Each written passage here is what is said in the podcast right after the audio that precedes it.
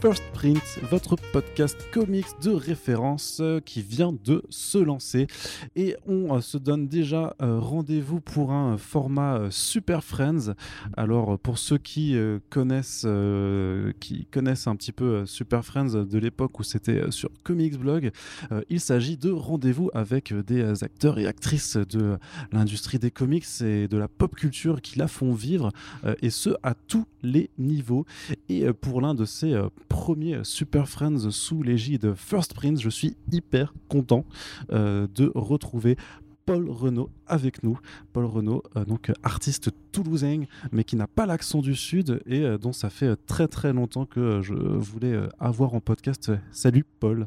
Salut Arnaud. Comment vas-tu? Bah, Écoute, ça va, on vit bien l'apocalypse. C'est vrai, c'est vrai que c'est une année euh, assez euh, particulière. On aura euh, l'occasion d'y revenir. Et, et, donc, comme je disais en, préambule, hein, très content de t'avoir. Toi-même, tu sais, ça fait des mois que j'essaie de te capter à chaque fois en convention pour faire un podcast pour bah, présenter ton travail. Et ça tombe bien puisque cet automne, ta, ta dernière sortie, Tarot, je sais pas si tu le dis Tarot ou Tarot, que tu as faite avec Alan Davis, tu, tu vous dites comment oh, Moi, je le dis à la française dans ma tête. Je l'ai toujours dit. Taro. Taro, ouais. Mm. Donc Taro va, va sortir euh, chez, euh, chez Panini euh, Comics très prochainement. alors vous écoutez ce podcast, peut-être que l'annonce aura déjà été officiellement faite, mais sinon, en, tout cas, on sait que ça arrive. C'est pour ça qu'on se permet de, de faire ce, ce, podcast.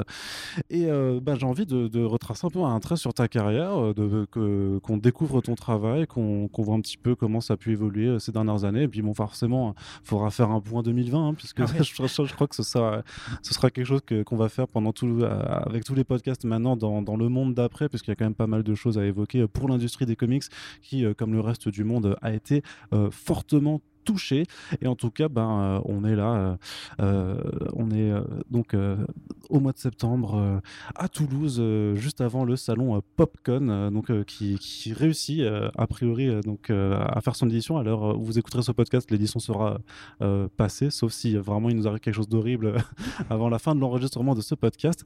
Et donc, bah, bah, juste, je voulais juste placer un petit remerciement à Popcon hein, qui, qui nous permet du coup de, de faire cette émission et de nous retrouver. Donc, pour ceux qui ne te connaissent pas, euh, j'ai envie de dire, comment Paul Renault euh, présenterait-il Paul Renault euh, bah, Comme tu l'as dit, je suis toulousain déjà à la base, et j'ai commencé à, dessiner un, peu, comme tout le monde, gamin, et de fil en aiguille en faisant des fanzines. donc des magazines amateurs où je réalisais des petites BD euh, de mon côté, je faisais des interviews d'auteurs euh, aussi, de, gens connus. Euh, c'était quoi le nom du fanzine, tu te rappelles Blackout, ça s'appelait. Et hum, c'était un groupe de Toulousains où on, était tous, tous fans de comics d'ailleurs, hein, on était déjà à l'époque avec des temps de grosses tendances ici comics, trucs d'horreur, noir et blanc. C'était vraiment le, trip. Moi, j'étais absolument là-dedans parce que j'étais fan d'Al Williamson et, et euh, Wood et tous ces gens-là. Donc, on faisait, vraiment ce genre de, de trip. Et, euh, c'est comme ça que c'est comme ça que je me suis un peu fait connaître euh, auprès des éditeurs franco-belges. Euh, avec qui j'ai commencé à avoir des projets, notamment Soleil, où j'avais, travaillé sur une BD, mais qui n'a pas abouti, comme beaucoup de, projets chez Soleil à l'époque. Ce qui est une bonne chose, parce que j'étais pas du tout prêt, en fait, j'étais, pas, j'étais trop jeune et hum, j'étais pas prêt à, stylistiquement à, mener euh, une série. Donc, euh, donc voilà.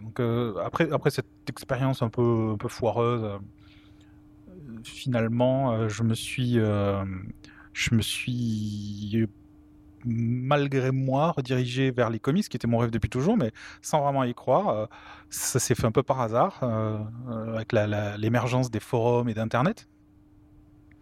Et, notamment un acteur. Le, vendeur des, planches originales de Brian Hitch à l'époque, à qui j'ai commandé des pages, par curiosité m'avait demandé ce que je faisais dans la vie. Donc je lui avais dit que je travaillais dans la BD et il m'a demandé de voir et il a tout de suite aimé. Il m'a commandé des commissions de Batman, des trucs comme ça. Donc c'est la première fois de ma vie que je faisais tout ça. Et c'est comme ça que ça a démarré parce qu'il les a montrés en tant que collectionneur à d'autres collectionneurs qui, m'ont commandé des dessins. Euh, tous ces dessins atterrissaient sur des forums euh, de, fans américains de, comics euh, jusqu'à ce que Frank Cho voit ça dessinateur déjà, donc il était déjà bien connu à l'époque.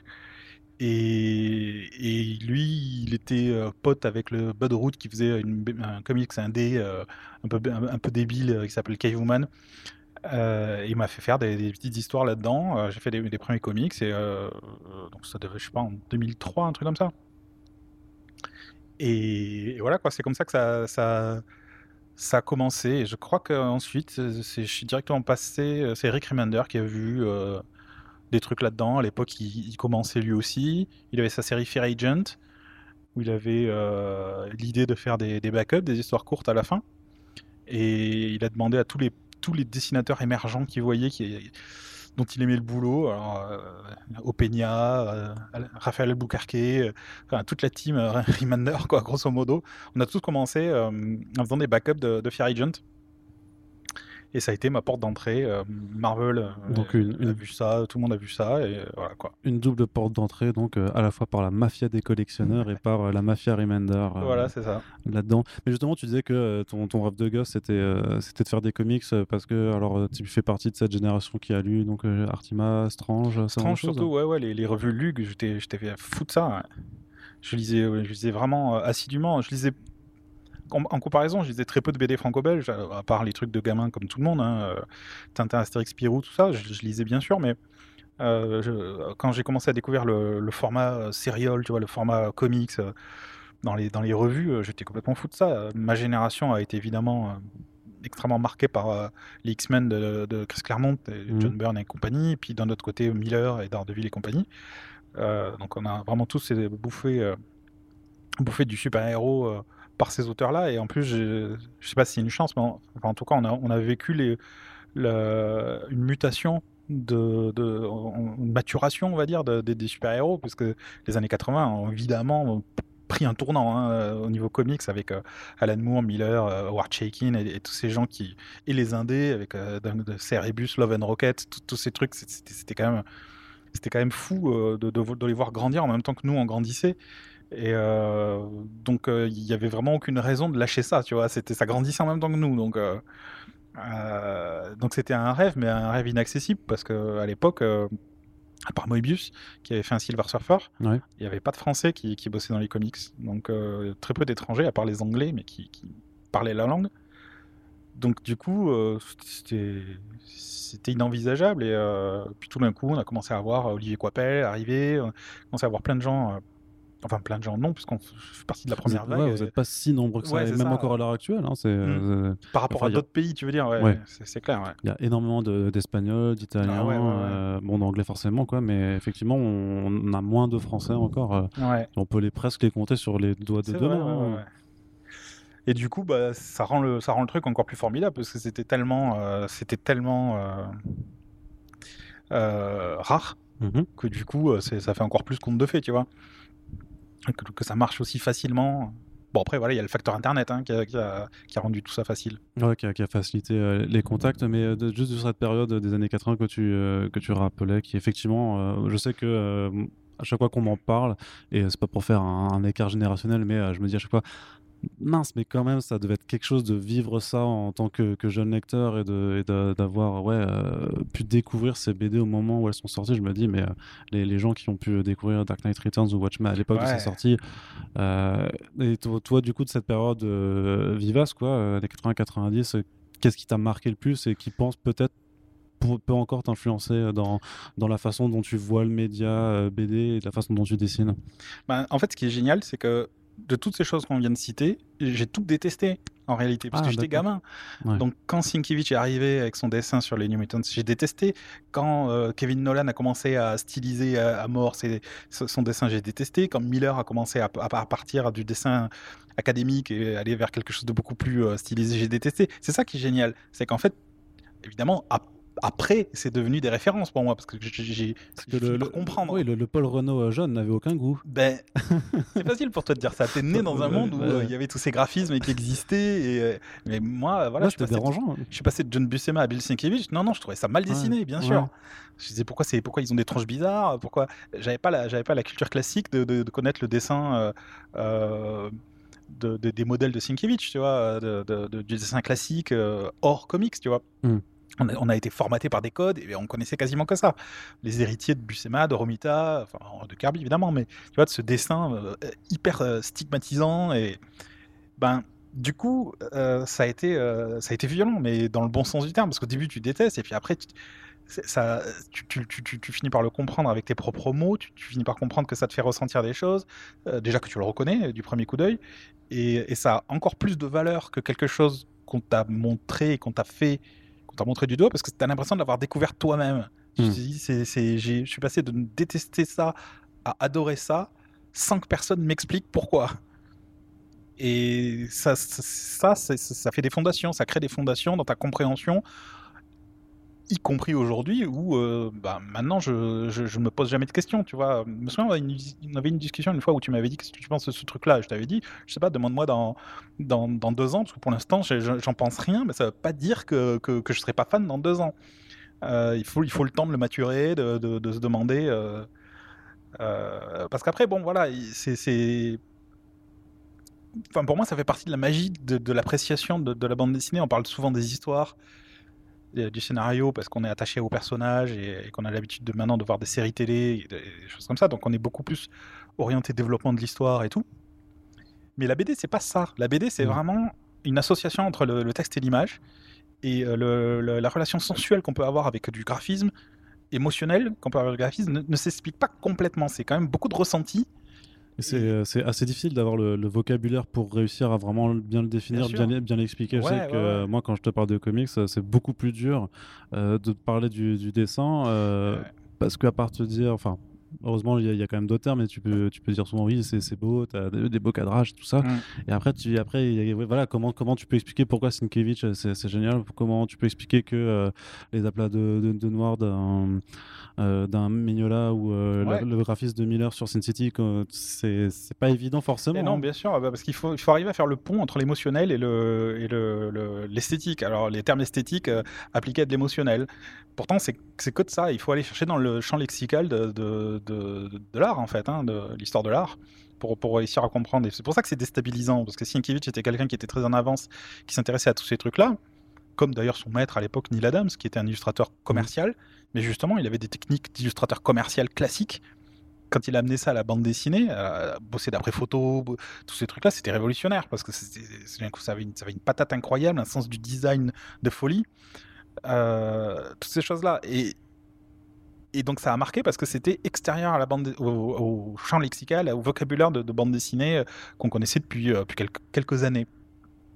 Avant, c'était c'était beaucoup plus répandu chez les illustrateurs de strip comme Prince Vaillant et Flash Gordon et tout ça. C'était vraiment des grands illustrateurs qui bossaient de manière traditionnelle et académique. Après, ça s'est un petit peu perdu parce que l'industrie a des règles qui fait qu'il faut produire rapidement et donc du coup, bah, on a eu des gens qui ont on va dire, euh, euh, customiser leur style, leur style pardon, pour, euh, pour, aller plus, pour aller plus vite, quoi, pour répondre aux besoins de l'industrie.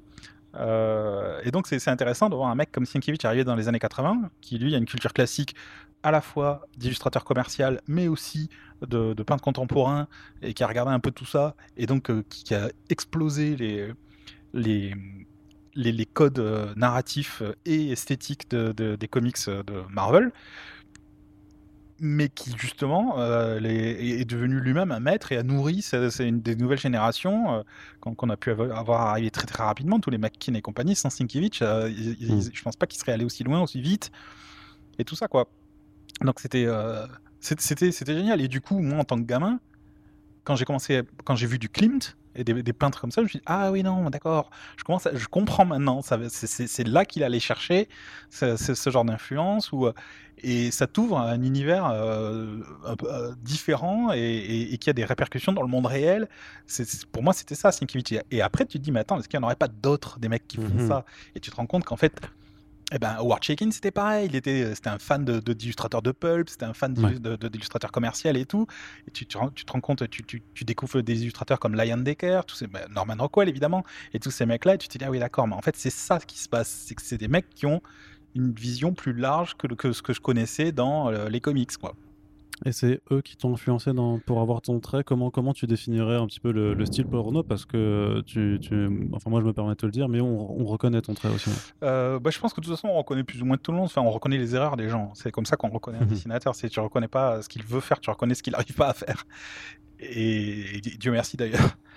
Et en fait, euh, ben avec, les années, je me suis rendu compte que mon, véhicule, euh, mon véhicule principal, en fait, mes envies principales, c'est, euh, sont.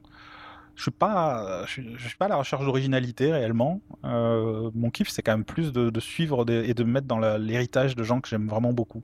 Je ressens un plaisir intense, tu vois, à me mettre dans la lignée de, gens que, que j'ai que j'ai aimé et, assez rapidement, euh, j'arrivais à identifier ça comme étant un style assez linéaire, euh, classique, de gens comme euh, Paul Smith qui dessinait les X-Men à l'époque, ou Alan Davis que, j'ai adoré immédiatement, qui a été vraiment une grosse baffe pour moi, parce que justement, je retrouvais beaucoup de choses que j'aimais chez Alan Davis. Il arrivait à synthétiser le dessin classique de super-héros, alors tel que redynamisé par Neil Adams, Gil Kane et des mecs comme ça. On, voit tout ça chez, euh, chez, chez, Alan Davis. Mais tu sens aussi que c'est quelqu'un qui aime Frazetta, qui aime les illustrateurs euh, d'Heroic Fantasy, qui, est, un, trait très sensuel, la SF. Euh, il y, a beaucoup de, beaucoup de, choses qui se mélangent dans, son style et qui ne sont pas nécessairement que américaines. Il y a des illustrateurs comme Frank Bellamy, anglais, euh, ou Frank Thompson qui ont dessiné Dander, des, des choses comme ça. Et c'est un trait assez euh, proche de, la BD euh, européenne en fait. Et tout ça, il y a, c'est contenu dans, la variété des choses que peut dessiner Alan. Et, moi, j'étais au moment où, je découvrais ce que faisait Alan, j'étais un peu perdu parce que justement, je savais pas comment me situer entre toutes ces choses que j'aimais. et notamment la BD franco-belge, et je savais pas comment me, positionner pour essayer d'inclure tout ça. Et je pensais vraiment que c'était très, euh, il y avait un clivage entre les entre les, cultures et les cultures de dessin. Et pour moi, Alan, c'est quelqu'un qui a qui m'a apporté une, on va dire euh, un qui a, déchiffré le code en fait quelque part de, l'ADN en, me faisant comprendre qu'on peut on, peut tout intégrer à partir du moment où, on dessine ce qu'on aime et de la façon qu'on aime on peut tout intégrer euh, Adam Hughes est un peu un, autre modèle de, de, mhm. cette chose-là, parce qu'il arrive à intégrer dans son style un peu toutes ses influences, que ce soit Musha ou, justement euh, d'autres gens comme Alan Davis ou Kevin Nolan, qui sont des influences pour lui, ou même Mignola. Et, euh, et, voilà, donc pour moi, il a été important parce que le naturel avec lequel il fait tout ça, et l'humour qu'il met dans son dessin, sa personnalité, je me suis rendu, compte qu'il y avait une, manière de dessiner de, façon universelle tout, tout ce qu'on avait envie de faire. Toi, quand tu dessinais, en tout cas, quand, de ce que tu te rappelles dans, tes débuts, tu regardais des, planches de, justement, de dessinateurs que tu aimais bien et tu essayais un peu de reproduire? Tu, y allais vraiment à plat et tu essayais de trouver. Comment, euh, Paul Renault trouve-t-il un peu euh, son, style? Comment il arrive à, affiner euh, sa façon de dessiner? Et désolé de parler de toi à la troisième personne. bah, quand j'étais jeune, je te dis, j'étais un peu. C'était une souffrance. C'était difficile de dessiner, c'est une souffrance quand, es, quand, es, quand, tu, quand tu sais pas le faire au début. Parce que tu as vraiment envie que ça ressemble à quelque chose, tu te compares à des modèles. Il faut, se dire aussi, tu sais, que le mec qui pratique le violon au départ, il souffre bah, aussi. Hein, euh. Mais voilà, c'est quelque chose qu'il faut dire. Hein. C'est une vraie, vraie souffrance. Je me souviens de, de ce que je ressentais à l'époque et, euh, et, ça devient plus facile avec la pratique. Euh, mais oui, je pense qu'une se mettre dans les pas de, de, mes modèles a, vraiment beaucoup aidé. Et ça pouvait donc être Alan Davis, mais il y a Moebius aussi qui était quelqu'un que j'aimais énormément au niveau, euh, au niveau dessin. Euh, qui a toujours été une énorme euh, influence euh, en termes de composition, évidemment. C'est évidemment le, c'est le modèle type de la composition coup de poing, quoi. C'est vraiment l'efficacité et, et, tout ça. Mais après, voilà, ça, ça peut varier parce qu'il y, y, a des choses qui m'ont certainement influencé, mais qui, qui, ressemblent pas du tout à ce que je peux faire, mais qui m'ont influencé en termes de narration. Ou euh, ça aussi, ça joue beaucoup. Il n'y a pas que le dessin, évidemment. En bande dessinée, il y a la narration qui est prépondérante. Et, et, ça, et ça en tant qu'artiste, je, je, te fais un aparté, mais tu penses que tu, tu peux la, tu peux l'avoir de façon complémentaire à ce que te propose le scénariste ou, ou ça, ça peut aussi venir tout seul? Alors, c'est normalement, c'est le, le, dessinateur se saisit du scénario et, et, doit impacter une narration. Le, scénario, aussi précis soit-il, on s'en rend compte quand on le dessine, ne ferme jamais, ne verrouille jamais toutes les portes. C'est-à-dire que c'est beaucoup plus flou que ce qu'on peut croire. Même un, scénario de 100 pages de Moore, euh, si, tu, si tu donnes Watchmen à dessiner à Mike Mignola, tu auras une autre BD complètement. Mais complètement. Et c'est pas que parce qu'il va dessiner des tronches bizarres ou des. C'est même les plans, c'est même le, le, hmm. en fonction de s'il place la caméra en hauteur ou. Euh, tout change. Tout change. Et je sais que ça, ça, ça, paraît difficile à croire pour des gens qui ne le pratiquent pas. Je le sais, j'ai eu des conversations avec tout le monde.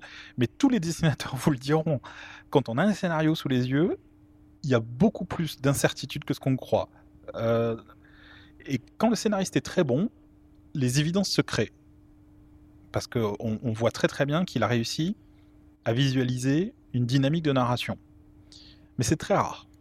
C'est pas pour euh, les critiquer, mais c'est très rare. C'est vraiment quelque chose qui, qui naît de, presque de la composition en fait, plus que de la, de, la direction d'acteur.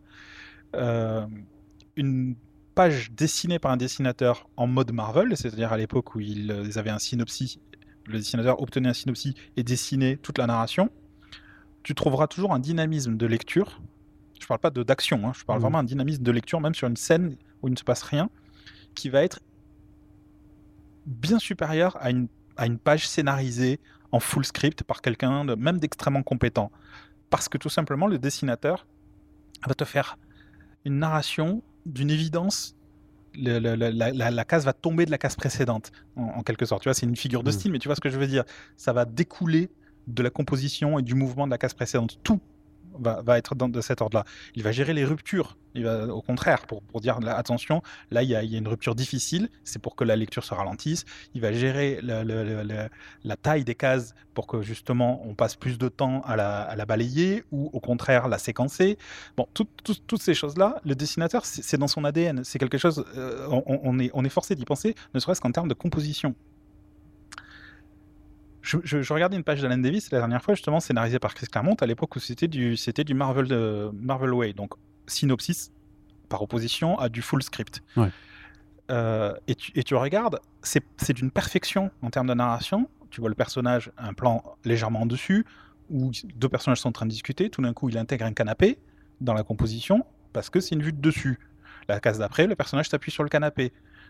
La case encore après, le personnage s'assoit sur le canapé. en fait, tu as tout un truc qui, découle de. C'est tout bête, mais ça crée une. Euh, quelque part, ça crée euh, de, des questions-réponses qui offrent une satisfaction inconsciente au lecteur, parce qu'il n'a pas conscience de, ressentir une satisfaction. Mais pourtant, c'est le cas. Mm. Parce que tu, crées une question dans une case, tu y réponds dans l'autre.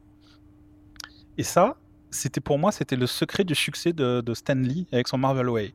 C'est-à-dire que toute cette satisfaction inconsciente que tu ressens à, lire les pages d'un Romita ou d'un Kirby ou, vient de l'exaltation que tu ressens que le dessinateur, le dessinateur a certainement ressenti à créer cette fluidité mmh. maximale. Un très bon scénariste peut créer ça. Alan Moore a réussi à créer ça à plusieurs reprises. Tu sens vraiment qu'il a une. Euh, contrairement à ce que beaucoup de gens pensent, Alan Moore est beaucoup plus visuel que littéraire il a une, façon de, construire ses pages très très visuelle. Et ça marche. Mais bon, avec moult détails, hein, comme, on a pu voir dans ces, dans ces scripts. Mais c'est difficile parce que c'est.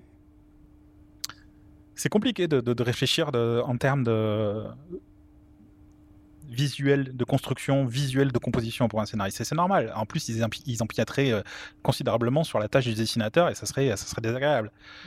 Euh, donc, bon, voilà, on est dans, une, époque un peu difficile où, on demande aux scénaristes, les éditeurs demandent aux scénaristes du full script et les mecs ne savent pas nécessairement le faire. Et c'est pas leur faute. Ils vont écrire tout ce qu'ils peuvent, mais quelque part, plus ils écrivent, plus ça, ça, nous, crée des difficultés. Et toi, c'est quelque chose que tu as en plus personnellement vécu euh, Ah oui, mais tous les dessinateurs, tous les dessinateurs vivent ça. On ne parle que de ça entre nous. Ça, vous bâchez les. Euh, on les bâche pas parce que. Pas bâcher, mais vous dites, euh, fais gaffe, lui, lui, fait que du full script de l'horreur. On essaie de pas faire ça parce que ça, ça, considère, ça, ça, ça, reviendrait à blacklister des mecs et on veut pas blacklister des mecs. On essaie de discuter avec eux pour leur dire Calmez-vous. apprends, euh, ouais. di- di- discute avec ton dessinateur, apprends euh, euh, les, les limites du truc. Parce que nous, on- euh, 80% de notre boulot, c'est devenu de la réparation tu vois, de narration. Mm. On est obligé de réparer des narrations bancales parce que d'une image à l'autre, ça fonctionne pas. Euh, c'est pas c'est pas la même chose que faire une série télé tu vois écrire une BD c'est vraiment pas pareil du tout quoi ne serait-ce parce que t'as pas un acteur qui avec son charisme qui va qui va te tenir une scène et, euh, et, et que une scène tu la vois en un clin d'œil tu t'identifies que la pièce est construite comme ça donc tu peux prendre un autre angle tu la reconnaîtras quand même en BD si tu montres pas les choses qu'il faut en fait tu as plein de petits détails comme ça si tu maîtrises pas cette, cette science là tu vas perdre immédiatement le, le- fil et ça arrive très souvent. Ça arrive très souvent aussi que tu aies des plans fixes sur des personnages qui parlent parce que, parce que le dessinateur a carrément abandonné. quoi. Il se dit Bon, bah écoute, euh, ton personnage y parle, je vais parler sous le même plan, euh, le même cadrage, le même. euh, voilà quoi. Et, et le problème, c'est que on gagnera jamais ce combat contre la série télé en faisant des BD comme ça. Parce que malgré tout, un acteur ou une actrice aura toujours plus de charisme en plan fixe qu'un dessin, dessin. qui se répète. Bah ouais, bien sûr. Donc euh, il, faut, il faut jouer sur d'autres, d'autres façons de, de, de- de rendre le, le récit vivant et dynamique et, euh, et intéressant. quoi. Mais justement, quand tu dis qu'il faut euh, le- le- di- discuter, parfois, et notamment quand tu travailles dans, dans, dans l'industrie des comics, c'est c'est plus avec l'éditeur en général. Moi, moi j'ai souvent beaucoup d'artistes qui me disent en fait qu'ils discutent presque que avec l'éditeur et qui changent Ah beaucoup ouais, moins avec euh, l'auteur qui en fait l'éditeur lui trans- transmet le script il retourne les pages et, et c'est comme ça donc comment on, on- comment on fait pour avoir plus de, de dialogue euh, avec euh, avec ton scénariste Bah, malheureusement, ça dépend vraiment de la. Du coup, ça dépend entièrement de la personnalité du scénariste. L'éditeur, si tu veux, il crée cette distance-là par politesse. C'est-à-dire qu'il se dit, les mecs, ils n'ont pas forcément envie de parler entre eux. Quand je dis les mecs, c'est général. hein, c'est Mm. euh, évidemment euh, pas forcément que des gars. Mais euh, il fait ça par politesse. C'est-à-dire, euh, si les, personnes n'ont pas envie de, collaborer, ils peuvent tous parler avec moi et moi, je fais le relais entre tout le monde. Donc, généralement, quand les gens sont disposés à collaborer, ça se voit assez rapidement parce qu'on va commencer à se saluer dans des mails communs, discuter et, euh, ça.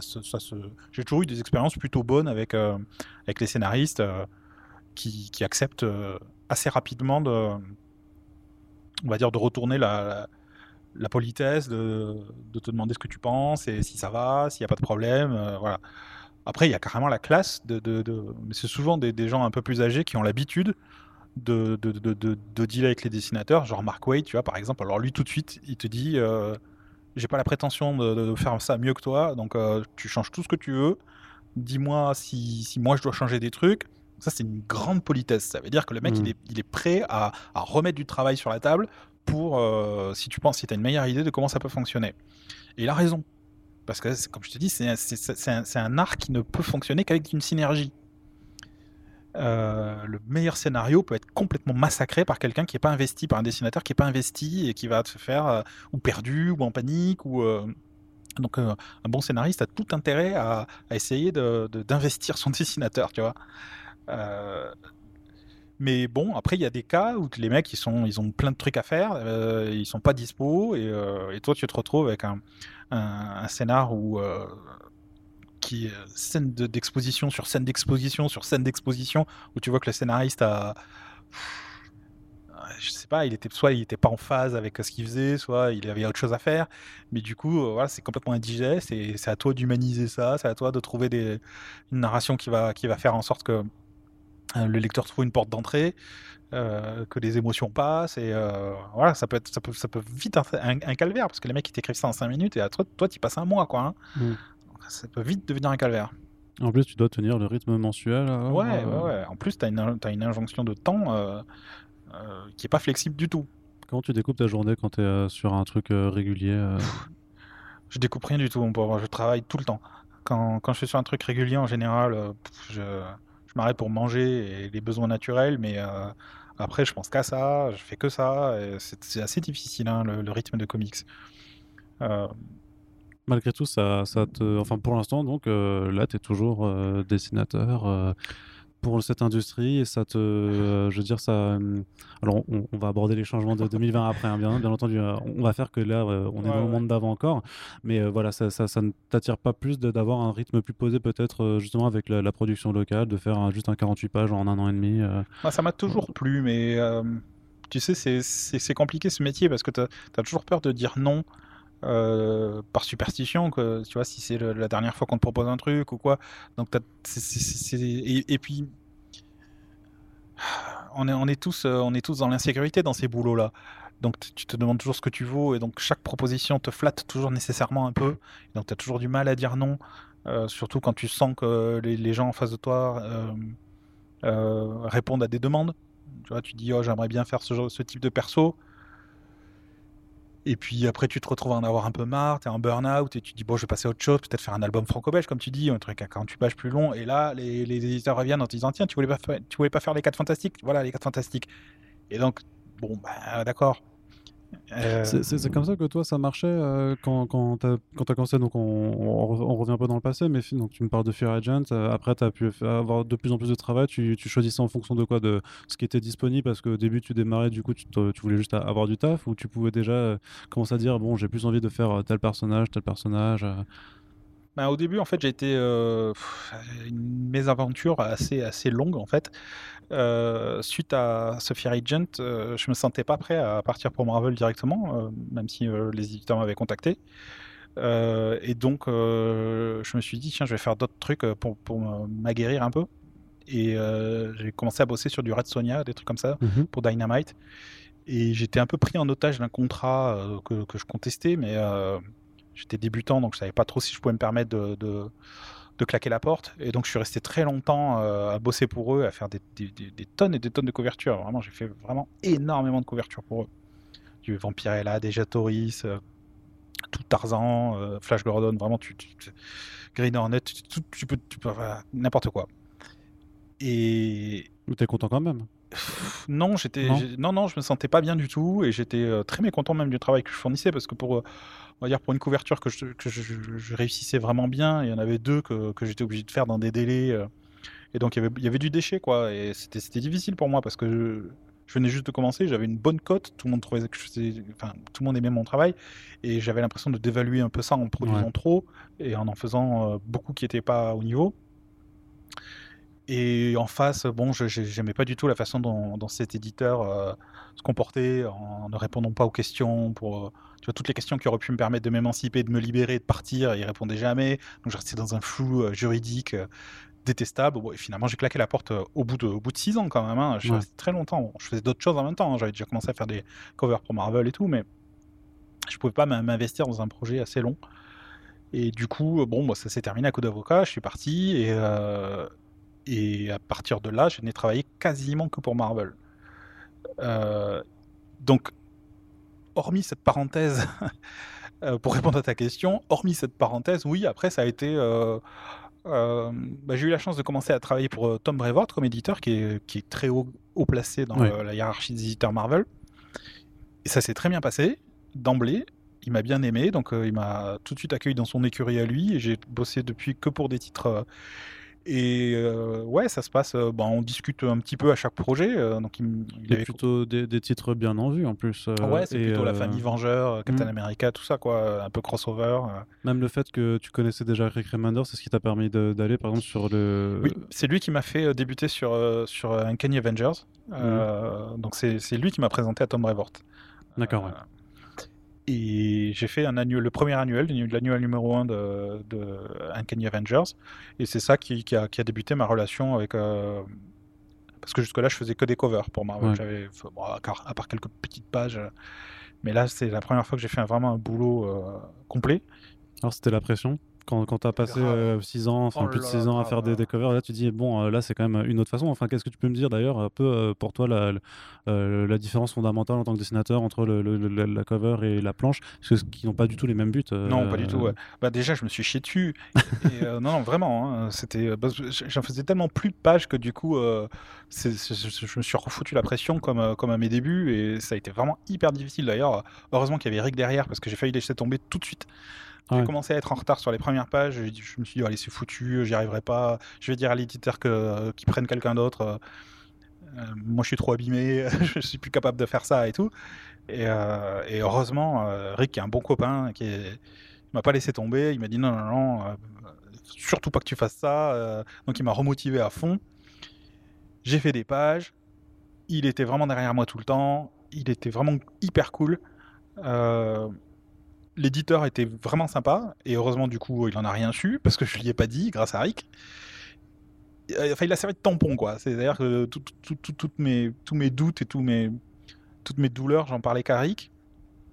Et donc, du coup, j'ai fait tout le noir et blanc d'un coup. L'éditeur était assez content, euh, pas de problème. Et à la fin, donc du coup, j'ai fait les couleurs moi. Et dès les premières pages de couleurs, j'ai retrouvé un peu mes marques. J'ai fait des couleurs un peu, un peu singulières à ma façon de faire. Et, euh, et alors là, ça s'est débloqué. L'éditeur a dit Putain, c'est génial, j'adore. Euh, euh, ce qui voulait dire que le noir et blanc l'avait pas emballé, clairement. Mm. Mais du coup, euh, au, au moins, ça s'est transformé. Et c'est là qu'Eric a dit Voilà, j'en étais sûr, c'était ça que je voulais. Euh, tu vois, il a dit à l'éditeur et ça a transformé l'essai. Quelque part, psychologiquement, c'est resté. Parce que l'éditeur s'est dit Ah ouais, d'accord. Donc c'est un mec qu'il faut laisser faire pendant un moment. Et après, il va transformer le truc en quelque chose de bien. Et depuis, bah, c'est c'est vraiment grâce à Rick que j'ai gagné la confiance de Tom Brevoort. Et, après, donc du coup, c'est vrai que maintenant, euh, il m'écoute, Brevoort. Il sait que je connais mes limites. Et euh, donc, quand, quand je lui dis, tu sais, celui-là, je pense qu'il faudrait que je le fasse en couleur, il fait vraiment ce qu'il faut pour que je fasse les couleurs sur un truc. Quand, quand je me dis, bon, euh, celui-là, j'arriverai pas à tenir les couleurs, puis c'est pas essentiel à l'histoire, il me dit, bah, c'est pas grave, on va trouver un coloriste. Ce genre de truc, j'ai une, assez bonne relation avec lui. Et, et d'une fois sur l'autre, ben, tu vois, par exemple, sur Tarot, il y avait les 4 fantastiques à un moment donné. Mm. Et euh, tout de suite, il a dit ah, Ça a l'air de t'éclater, non Les dessiner, t'aimes bien? Je dis Ah, j'adore. euh. Et le projet d'après, paf, il me propose les 4 fantastiques, tu vois. Donc c'est quelqu'un qui garde un peu en tête euh, ce genre de truc. Et j'aime bien, ce- il est un peu old school, Brevoort, et on s'entend assez bien. Il t'a proposé de dessiner les 4 fantastiques? Un projet, ouais. ouais, ouais. Un projet, d'accord. Pas, pas la série non, régulière non. de, de Slot. Non, bah, pff, tu vois, partir sur une série comme ça, je sais pas si ça me. Je préférerais faire des plus de rester sur des annuals ou des séries limitées, ou des Ouais, trucs. des, euh, des numéros. Bah, ça, ça te laisse plus le temps de, Bah de ouais, choses. ouais, parce que je, je sais pas si tu as, vraiment une période où tu étais en full time vraiment à faire des numéros à la, à la suite. Bah, il y a eu un moment donné sur Captain America où ça, c'était- ça, ça correspondait à ça, même si je faisais pas des numéros qui se suivaient beaucoup. Mais en fait, comme euh, il, le, il le sortait deux fois par mois, euh, on en alternait avec Acuna. Mais moi, je travaillais en flux tendu, tu vois. euh. J'étais sans arrêt en train de. Et c'est vrai que c'est assez violent, quoi, hein, parce que tu, tu vois vraiment la, la pression. En plus, tous les trucs changent en même temps, parce que tu avais deux séries en même temps. Donc deux numéros par mois de, de Sam Wilson, deux numéros par mois de Steve Rogers. Ah, tu vois le truc de malade quoi. Et tout ça dans un même univers avec euh, des, des, des variantes, enfin, des, des, des données qui changeaient dans les, il fallait changer. Tu dois éléments, te tenir au courant de ce que font les autres. euh, Comment c'est l'éditeur qui te met au courant de, de, de ça Normalement c'est l'éditeur, ouais, mais en fait ils suivaient, enfin ils étaient, ils étaient à la ramasse. Il y avait Ah ouais tellement de trucs qui changeaient. Ouais, Nick Spencer, il, il change tout le temps tout le tout. Il écrit même pas les pages dans l'ordre et tout. Donc en fait non, on est devenu potes avec Acuna pour ça. Ah, euh, groupe d'entraide. tout le euh, temps pour savoir. euh, tu vois, il m'envoyait des pages en me disant fais gaffe, regarde, il m'a demandé de changer ça. À mon avis, tu dois l'avoir dessiné. Et en effet, tu vois, c'était des trucs comme ça, quoi. Donc on s'envoyait tout ce qu'on faisait en temps réel parce que sinon, ça allait plus vite que de demander à l'éditeur. À partir de quel moment te- ça a commencé à. Enfin, à quel moment, je veux dire, je pense que les, les médias ont commencé à s'intéresser à toi ici en faisant euh, le, le- le français qui, qui dessine chez Marvel Parce que forcément, c'est arrivé. Enfin, Ouais. j'ai- retapé ton, ton nom dans, dans, dans l'onglet. euh, le Frenchie qui dessine Ah Captain bah, c'est- America. c'est et quasiment la ça, moitié des titres. C'est ça, voilà. Ouais, ouais. Donc, euh, à, à quel moment, à quel moment on commence à, à, se remarquer euh, qu'il y a quelqu'un bah, à Toulouse là qui est en train de dessiner pour les majors euh, ricains? Bon, c'était à partir des films. C'est un moment où il y a eu les films, les, les plus gros fi- succès des films. C'est à partir de ce moment-là où les, gens se sont intéressés. euh, parce que sinon, il n'y avait pas de, y a pas de particularité. Au contraire, euh, les comics étaient plutôt mal vus hein, euh, dans le monde euh, euh, franco-belge. euh, alors BD et mais même extra BD. euh, tout le monde s'en foutait hein, de ces trucs-là. Donc, euh, c'était pas forcément euh, excitant. Ou... Et à partir du moment où il y a eu les films, voilà, Ah, d'un coup là Ah eh bah, bah oui, parce que forcément, c'est Ah bah. pas, c'est pas cher, euh, c'est facile à trouver. euh, c'est- tu vois, quelque part, on est, on est dispo. euh, et puis, bon, voilà quoi. Mais c'est vrai que ça ça m'a vite saoulé quand même. hein. ouais, pas- t'aimes pas cette étiquette euh, Bah, Il y a tellement peu de répercussions pour le, le- le- ce que j'aime le plus au monde, c'est-à-dire les comics. ça sert Ouais. tellement pas les comics. Ça amuse les gens qui ne s'intéressent pas aux comics, mais Ouais. alors les comics eux-mêmes, qu'est-ce que ça leur rapporte, tu vois Ouais. Donc bon. Puis après, est-ce qu'on peut dire que t'as un peu les nerfs parce que tu préfères être le, le Frenchie qui dessine chez DC, quelque part? Bah, D'ici, euh, c'est vrai que tu, tu fais souvent la blague. Oui, oui, bah, ça- Mais, euh, mais, mais j'aime d'ici, c'est c'est juste que j'ai j'ai- j'ai- j'ai peut-être un tout petit peu moins d'affect parce qu'à à l'époque où je lisais euh, toutes ces revues, c'était vachement mal diffusé d'ici en Bah France. Donc j'ai pas grandi avec d'ici. Je les ai découverts grâce à mes idoles, Frank Miller et tout ça, qui, qui ont, quand ils ont commencé à en faire, j'ai découvert, euh, comme tout le monde, je me suis, je me suis intéressé à ça, Dark Knight et tout. euh, Mazzucchelli sur One, tout ce truc j'adorais. Mais j'ai pas, j'ai pas le, le- le même affect. En fait, euh, je crois que j'ai découvert d'ici beaucoup plus avec l'univers de Bruce Timm en dessin animé, tu vois. Mhm. Là, j'ai commencé à développer vraiment de l'affection pour tout ça. Et... Mais tu, tu me dis euh, quel est ton run préféré de Superman? Pff, et, euh, Voilà, Green Lantern, pff, je sais pas quoi. Tout ça, j'ai pas lu. euh. Non, Je- ça- t'as encore du chemin à faire euh, là- Ah là-dessus. ouais, ouais, euh, je sais bien, je sais bien. Si tu veux des cours particuliers. euh, Après, bon, je fonctionne comme là pour le coup, je fonctionne à l'européenne, c'est-à-dire qu'il y a des œuvres que je connais. Alors euh, voilà, New Frontier, tous ces trucs-là, je les connais aussi bien que tout le monde. euh, mais c'est, tu vois, c'est un peu des pépites. C'est pas, ça va pas être la continuité. euh, je peux pas te, voilà quoi. Je suis les, dessinateurs, les auteurs que j'aime. voilà, comme Brian Hitch avait fait à l'époque avec. Euh, The Authority, après quand il est passé sur Justice League, euh, tout ça, je ça m'intéressait donc je regardais et euh, j'arrive à voir à peu près euh, où en sont les persos comme ça quoi. Alors je reviens du coup à cette différence entre la planche et la couverture, hein, Ouais. est, on est dans, le- dans, le, dans, dans le mood. C'est entretien fleuve, hein, tu vois. Ouais, j'ai- pas une liste point par point parce que j'aime pas faire comme ça. Quoi. digression. Donc euh, effectivement, bah, c'est comme ça que Super Friends ça, ça marche aussi, je trouve. Euh, ouais, donc la, la différence fondamentale pour toi, comment tu abordes la, la couverture par rapport à la planche, donc qui n'ont pas les mêmes buts, et du coup tu peux pas aborder de la même Non, façon. bah non, non. Bah la, la- la- la couverture, elle est censée euh, impacter une, euh, une idée très rapidement. Il faut que ce soit instantané, que, que, que- que ça se comprenne euh, très rapidement, et puis surtout que ce soit attractif. Donc euh, que ça te donne envie d'ouvrir le, le bouquin ou de le regarder en tout cas. Euh, alors, dans le meilleur des cas, si on dispose d'une histoire, un bout d'histoire ou un synopsis, on peut faire quelque chose qui, qui pose une question, qui, qui interroge. Ça, c'est le mieux. Euh, quand on l'a pas, ben, on- généralement, on va taper dans l'iconique ou euh, tu vois un truc un peu euh, standard, mais bon, il en faut. hein. J'aime moins parce que j'en ai fait tellement que du coup, c'est un peu le ras-le-bol. Mais bon, c'est le job. Puis on se trouve toujours des petits plaisirs à faire. T'aimes bien, c'est- c'est des couvertures avec dialogue dessus? Ouais, moi j'aime bien. ouais. Ouais. Ah oui, ça, bah, c'est c'est souvent humoristique, donc euh, j'aime pas quand c'est sérieux, mais quand c'est humoristique, ça, ça me fait ça me fait bien poiler. Ouais, Je- j'en fais le plus possible. Euh, je, trouve ça rigolo. euh. Bah justement, euh, mon maître encore une fois, Alan Davis, avait fait un run de couverture sur Excalibur, qui était génial. Toutes les couvertures avec Bull, elles étaient hilarantes il y a toujours un gag par couverture. Et, euh, et avec le temps, c'est ce que je retiens le plus, c'est ce qui m'amuse le plus. On, est, on rentre tout de suite dans la, dans la narration, tu vois, on est tout de suite dans la blague. Donc, euh, parce que sinon, bon, bah, j'ai pas beaucoup de difficultés parce que après, je suis retombé dans les cordes Frazetta et tout, donc euh, dans l'illustratif pur. Et euh, ça, c'est un truc que je maîtrise, donc il n'y a, pas- y a pas de souci, mais euh, bon, il y a quand même l'idée d'une répétition parce que, tu vois, quand tu fais du super-héros, invariablement, tu vas te retrouver, quand t'as pas d'histoire, à faire le héros de face en mode défensif face à un ennemi invisible. Bon, Celle-là, je l'ai fait un paquet de fois. hein. Ouais. Donc, euh, tu varies les personnages, mais le- le- le- l'idée reste la même. Et, Tu te lasses jamais? Ben, pff, je te dis, tu trouves toujours des choses sympas à faire. Enfin, il y a toujours quelque chose qui peut t'amuser. Ça, ça- ça- ça peut être la couleur ou le. Mais t'as, mais t'as des indications aussi sur un peu sur le contenu du numéro quand même pour. euh, Des fois, non. pour, hein, euh, tu sais, non? des fois, ouais, ouais. Euh, ça dépend de l'éditeur, ça dépend de. Bah, toutes les années où j'ai fait des, des trucs chez Dynamite pour. euh, non, j'avais rien du tout. hein. Ah il, te, il te disait juste euh, c'est Red Sonia, elle est jolie, euh, dessine-la en mode Ah, guerrière et puis voilà. Et encore, euh, non, non, ouais. là, t'extrapoles. Hein. C'est Red Sonia, tu sais qui c'est, donc dessine-la. Donc c'est à toi de dire, bon, Red Sonia, c'est quand même une guerrière, donc elle est jamais en pose de soumission, c'est quelqu'un qui est toujours dans la provocation. Donc c'est toi qui te crée ton propre machin. Ouais.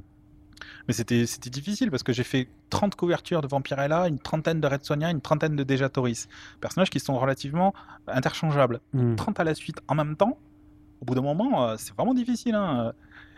Alors, pour, pour, pour me trouver une identité en quelque sorte, et puis bon, c'était ma façon de voir les choses, l'idée que je me, je me, je me donnais pour faire ces, ces héroïnes-là, c'était de se dire, euh, pour jamais tomber dans le, dans le un peu trop d'objectification de, la femme, l'idée c'est de dire, bah, tu, dessines comme si c'était toi, tu lui, donnes la dignité euh, au personnage comme si c'était toi. Donc évidemment, les dignités, tout ça, mais il faut toujours qu'elle ait le regard assez droit, qu'elle regarde soit le lecteur, soit même dans des, dans des, dans des, dans des scènes, euh, on va dire, euh, euh, sensuelles. Euh, tu te dis, euh, si, si tu la traites de la même façon que tu traiterais un personnage masculin, elle va, se- elle va sortir du lot de, de la pin-up et de tout ça. Même si tu fais de la pin-up. Et ça, ça a assez bien marché parce qu'il y, a beaucoup de gens qui m'identifient facilement comme illustrateur de pin-up et qui suivent tous ces trucs-là. Et quand ils m'expliquent, ils me disent ouais c'est toujours différent, ils savent pas ce que c'est. Moi je sais ce que c'est. Hmm. Euh, c'est comme ça que j'ai réussi un peu à me démarquer. C'est-à-dire qu'elles ont toujours un côté, euh, on va dire, euh, digne dans le dans le dans la mesure du possible évidemment, mais même arrogant. Elles sont toujours. J'essaie toujours de leur donner quand même un, force de caractère. tu vois, tu es obligé de trouver des petits des petites choses comme ça pour pour tuer la répétition et te sortir du truc. Et maintenant, bon, pour les, pour les héros Marvel, malgré la répétition, bon, bah, ça reste quand même des persos que j'ai adoré quand j'étais gamin, donc il y, a, quand même toujours ce plaisir. Euh, si je dessine Captain America pour la millième fois, j'arrive quand même à accéder à mon émotion euh, originale, tu vois, de, gamin qui découvre ça, donc euh, j'y arrive encore. C'est pour ça que je fais moins de choses pour DC, parce que ça serait plus difficile, et ça l'est. Tu vois, si tu me demandes de faire ce que j'ai fait, 5 couvertures pour Blue Beetle, je vais vachement plus galérer. Pour moi, ça va être que du boulot. tu, n'auras pas, pas un rapport émotionnel à ce personnage, tu auras, moins cette chose-là. Mm. Euh, ces dernières années, on t'avait plus trop vu parce que justement, tu étais en train de préparer euh, ce, projet avec euh, Alan Davis. Juste avant, tu avais fait Rise of the Black Panther, mais juste un seul numéro. Et donc après, c'était parce que. Deux, pardon. et après, du coup, c'est parce que tu étais donc sur Tarot, enfin Tarot, Tarot, en train de le préparer comment comment t'en, es venu à, fomenter ce projet en plus du coup avec Alan Davis. Donc euh, bah, on a déjà dit ce prénom 4-5 euh, fois avant. Donc on prend l'importance qu'il, a pour toi et qu'est-ce que ça t'a fait du coup de pouvoir travailler aussi avec lui? Euh, bah, c'était, c'était, c'était à ma demande. Donc là c'est le, c'est le, petit maintenant quand je parle on m'écoute que tu as placé avant qui, a toute son importance sur, sur l'élaboration de tarot alors. Ouais en, fait pour moi l'idée de, faire du comics Marvel c'est un peu l'expérience que je ressentais en tant que lecteur. Donc et ce qui l'incarne le plus pour moi c'est Alan Davis. Parce que tu vois quand j'étais gamin je voulais être Alan Davis. Et donc inconsciemment et, maintenant très consciemment l'idée c'est comment se rapprocher le plus de ça? Ben, en travaillant avec Alan Davis tu vois quelque part en fait, je l'avais déjà rencontré donc il y a très longtemps quand je faisais ce, fanzine Blackout. Je l'avais interviewé à Angoulême et il avait été très, très, sympa. Et donc je dois avoir 19 ans, tu vois, un truc comme ça. Et, plusieurs années après, quand j'ai commencé à devenir professionnel, je l'ai recroisé dans un salon, il se souvenait de moi en fait. Et donc on a repris contact euh, comme ça, on a, beaucoup discuté et de fil en aiguille, euh, une relation s'est nouée un peu plus, euh, un peu plus formelle où, où il a complètement compris mon besoin d'avoir un, on va dire, euh, de, me placer dans, dans un héritage. Euh, c'est quelque chose qu'il comprend parce que lui-même est un peu comme ça. Il, il aime beaucoup les, illustrateurs d'avant, les dessinateurs d'avant. Et, il n'a pas un ego, il n'a pas une personnalité euh, de quelqu'un qui se met en avant. Il aime vraiment jouer avec les jouets de, des, autres, tu vois, de, Marvel et ces choses-là. Et ça passe par euh, pas nécessairement construire une carrière, mais euh, se faire juste plaisir, quoi. Et donc, du coup, quand il a, quand, bah, quand il a compris que j'étais un peu sur le même, euh, le même trip, il s'est un peu ouvert à toutes les questions que j'avais à poser, tu vois, les questions de fans, vraiment. Hein.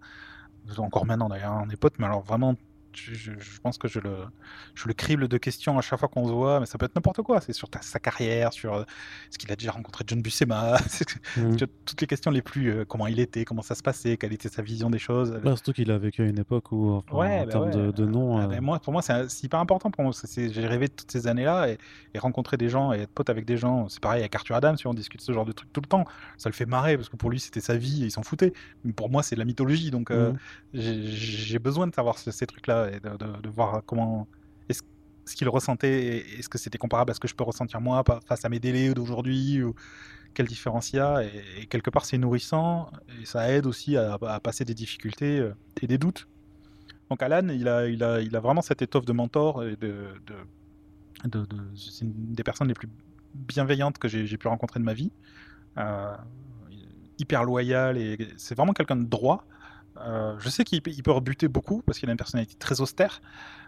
En réalité, il a beaucoup d'humour et tout. C'est juste, c'est quelqu'un qui est tellement humble et qu'il aime pas. Tu vois, il déteste le small talk, il déteste ce genre de trucs, mais en, réalité, euh, c'est certainement la personne en qui j'ai le plus confiance au, monde, quoi.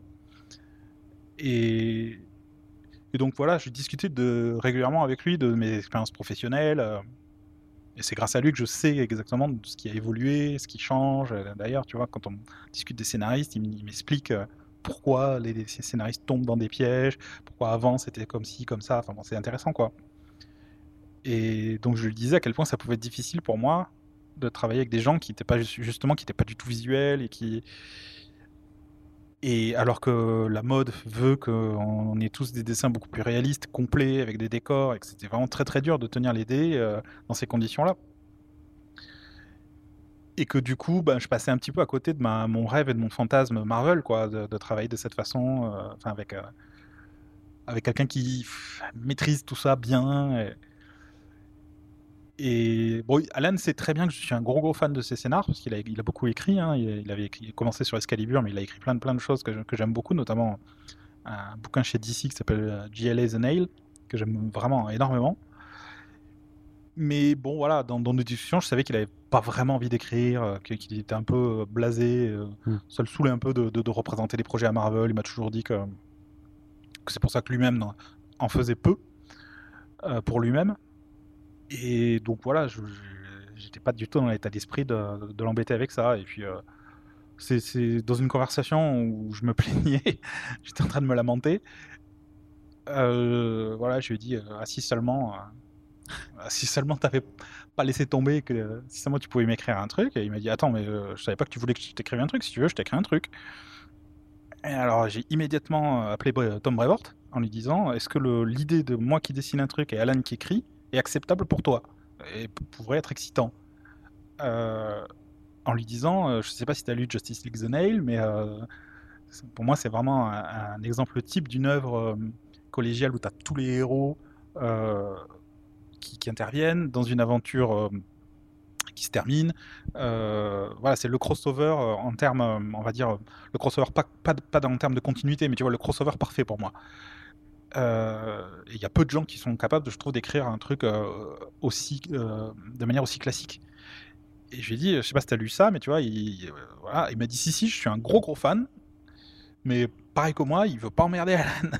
il, il voulait pas le- le- l'embêter avec ce genre de truc. Il m'a dit si tu as l'accord d'Alan pour faire ce- ce truc-là, oui, oui, ça nous intéresse. Donc de son côté, il a écrit à Alan, qui lui a confirmé qu'il était OK pour faire un truc comme ça.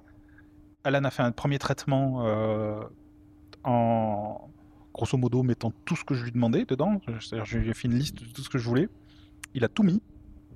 Il a fait un.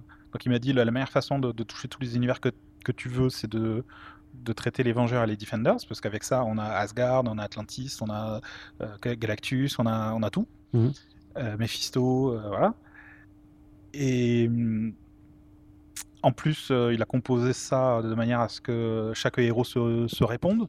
Euh, tu vois, tu as, les deux héros de la Seconde Guerre mondiale, tu as les deux Asgardiens, tu as les deux scientifiques, euh, tu as Vision et, euh, et Silver Surfer qui se répondent en termes de Ouais. Alien, impassible. Tu as le sorcier et la sorcière. Enfin bon, du coup, il a, il a composé son truc de manière Symétrique. miroir, ouais. ouais. d'où la première couverture. Et, et, et voilà, donc il a proposé ça à Marvel en me disant euh, T'excites pas, ça sera jamais accepté. Mhm. Et en fait, euh, il avait raison parce qu'à l'époque, il, il voulait pas du tout de trucs classiques. Mais Sibi, euh, Cibulski venait d'être nommé euh, éditeur en chef et lui, par contre, justement, il a apparemment, il a des, des- des envies euh, horizontales, tu vois, d'étendre l'univers et de faire des, des- un peu plus à la DC, on va dire, hein, parce que c'est clairement un, un produit DC ce truc-là. hein, c'est une série DC hein, dans l'esprit. Ouais. Euh, et en fait, il a approuvé tout de suite. En, deux semaines, c'était plié, quoi. Il avait approuvé le truc, on était tous les deux scotchés. Et du coup, voilà, Alan l'a écrit en full script. Euh, mais alors, euh, vraiment rien à toucher, quoi. C'est une perfection de scénario euh, en termes euh, structurels. Euh, et voilà. Après, ça a été très dur. Que voilà, quand, quand, quand tu veux vraiment quelque chose de très très fort et que tu l'obtiens, en réalité, c'est toujours très difficile. Ouais. Parce que du coup, tu te confrontes à la réalité du truc après. Et, euh, et puis, tu te, tu, voilà, tu te rends compte que t'es pas Alan Davis, quoi. Qu'il faut apprendre et que, que c'est difficile parce que, euh, étant donné que je, je- je suis un gros gros fan, je connais sa carrière par cœur, je, je, je lisais le scénario, je voyais des images d'Alan Davis. Je, je voyais exactement comment il l'aurait fait, précisément. Et tu dis, il faut que je fasse de même ou alors ou faut juste comment Bah, que faut je, fasse différemment Il faut déjà Mhm. que j'y arrive à faire quelque chose de comparable. Et alors oui, l'idée de me démarquer, euh, je l'avais aussi, mais en fait, c'était très dur parce que justement, comme il le voyait d'une certaine façon, se démarquer était très très dur. Il fallait le dessiner comme lui l'aurait voulu. Et techniquement, bah, il faut y arriver, quoi, parce que euh, les gens le savent peut-être pas, mais tu vois, il y a- dessiner, c'est déjà une difficulté en soi, mais dessiner des tonnes de persos, c'est une deuxième difficulté en soi. Parce que faire vivre des persos sur toutes les cases, quand tu as un, groupe de personnages de 10 persos en permanence, c'est vraiment un art à part entière. hein. C'est pour ça que tout le monde le disait à l'époque, hein, les George Pérez et tout ça, les John Byrne, c'était des mecs qui faisaient ça comme ils respiraient, mais euh, aujourd'hui, il n'y en a plus tant que ça, tu vois, à part Brian Hitch et quelques mecs, quelques fondus comme ça, et encore, il est pas super rapide.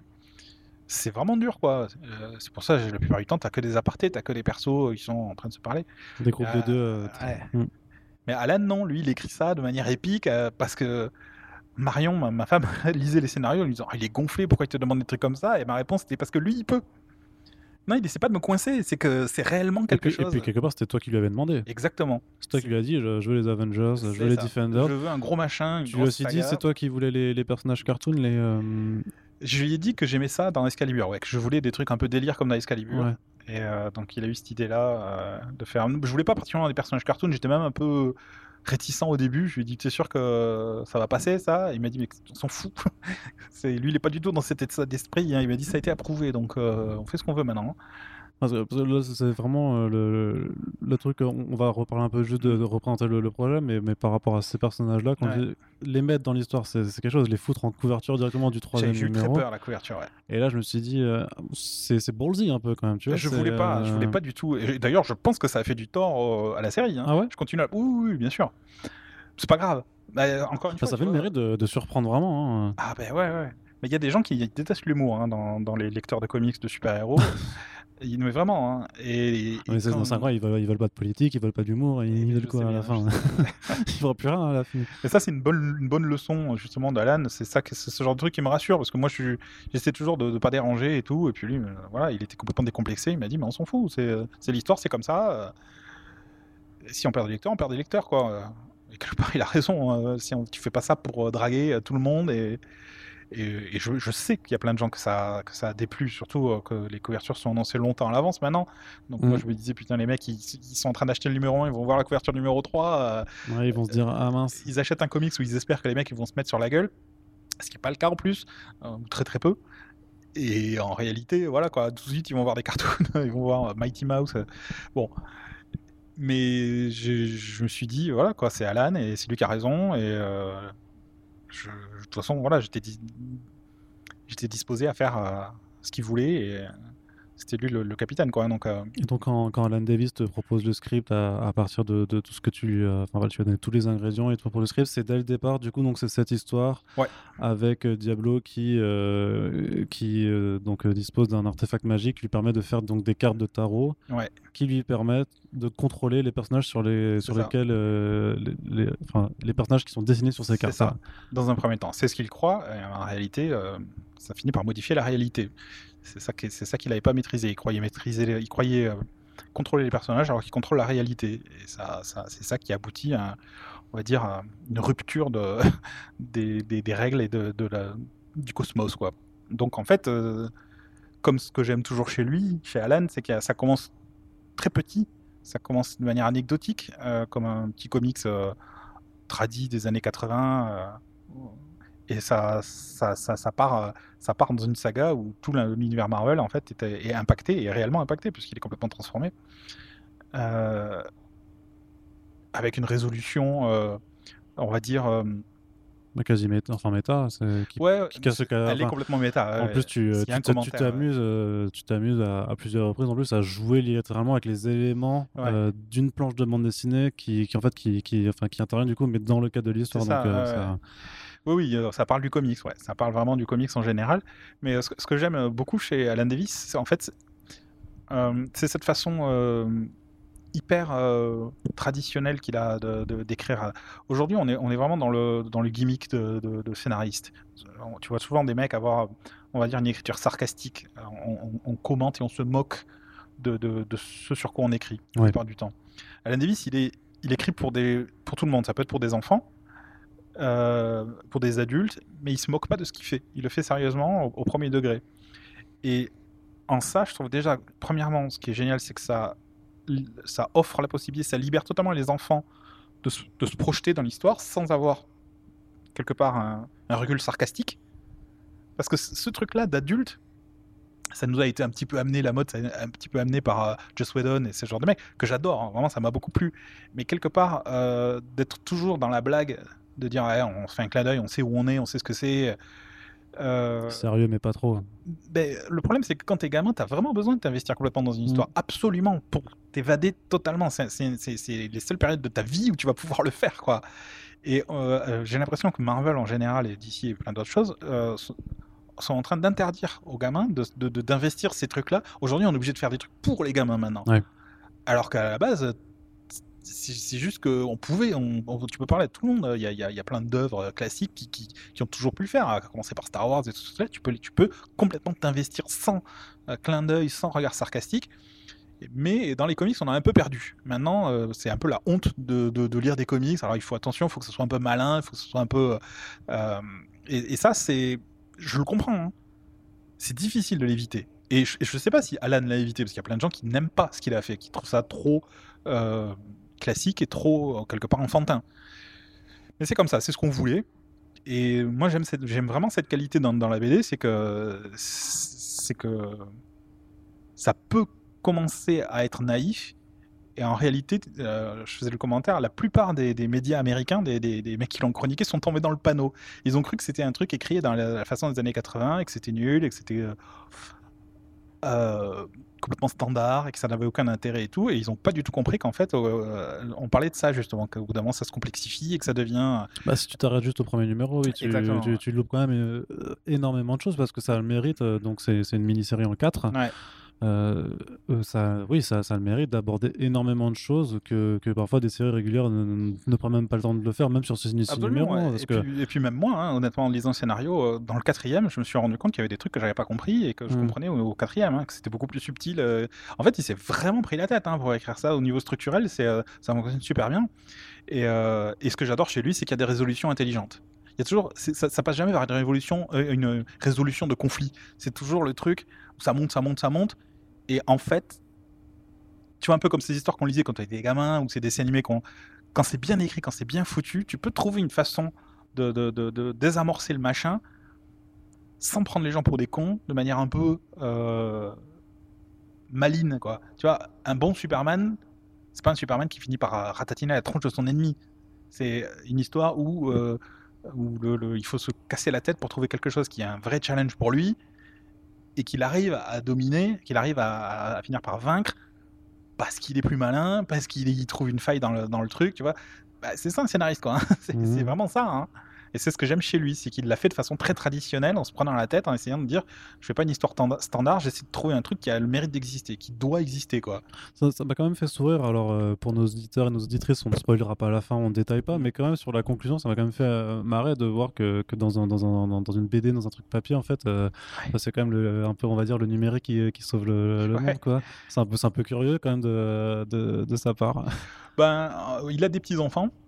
Et euh, du coup, euh, je pense que quelque part, il, découvre euh, les, nouvelles formes d'entertainment sans les juger. Et oh, c'est un peu, tu vois, c'est un peu l'idée, c'est un peu l'idée de, ouais, sans, sans, juger, tu te dis, il y, a toujours une évolution, on est toujours en train de découvrir de nouvelles façons de, de s'investir et tout, et que, bon, ça parle un peu de ça, quoi.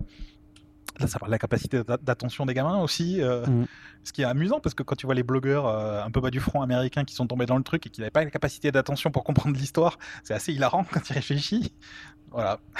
Qu'est-ce qui était le plus difficile à dessiner? Parce que tu as énormément de personnages, tu as énormément d'actions différentes, euh, ça, ça convoque plein de choses parce que es, tu démarres dans une scène, euh, donc euh, un, souvenir de, de donc de, de l'époque de création des Defenders, donc euh, dans la Seconde Guerre mondiale.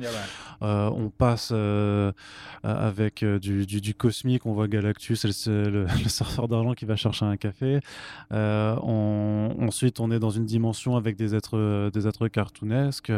ça va vraiment, vraiment dans énormément de directions différentes. Ça, ça convoque un peu peut-être pas tout non plus parce qu'en quatre numéros euh, ce serait compliqué, Ouais. mais énormément de choses qui existent chez Marvel à, à- à différents égards. Tu te permets même de faire du, euh, des, des mélanges, hein, on, on va dire. Mhm. Je ne vais pas trop en dire non plus pour ceux Ouais. qui n'ont pas encore lu.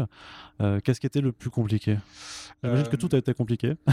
Bah, le plus compliqué, c'était vraiment le- de faire euh, ça dans les temps, quoi. Mais euh, avec les temps impartis par l'industrie américaine. Mais en, en réalité, ce qui était difficile, c'est vraiment les, euh, toutes les scènes de groupe. Euh, toujours, toujours euh, cette idée de, de devoir composer une scène où, où tu vois chaque personnage faire quelque chose de différent. Donc qu'il soit bien mis en valeur et que tu aies à la fois une compréhension de l'image instantanée et à la fois une compréhension de l'image singulière à chaque, chaque action de chaque personnage. Que des trucs où finalement, euh, j'étais, je te dis, j'étais confronté à la difficulté de me dire, mais qui est capable de faire ça? Alan, il n'y a pas grand monde. Et donc forcément, j'étais toujours en, train de, courir après euh, Alan Davis. Ça, c'était une, réelle difficulté parce que du coup, tu perds, euh, tu perds beaucoup de choses. Tu perds même tes acquis stylistiques parce que tu es tellement en train de courir après des choses qui sont, qui sont difficiles à faire que du coup, tu sais pas si tu es capable de sécuriser ce que tu as comme acquis habituellement, quoi, au niveau de ton identité. Alors, euh, je me suis rendu compte, euh, d'ailleurs, à posteriori, qu'il y avait des influences euh, de gamins qui ressortaient. C'est-à-dire que j'étais tellement en train de- d'essayer de faire un comics où les Vengeurs sont les Vengeurs que,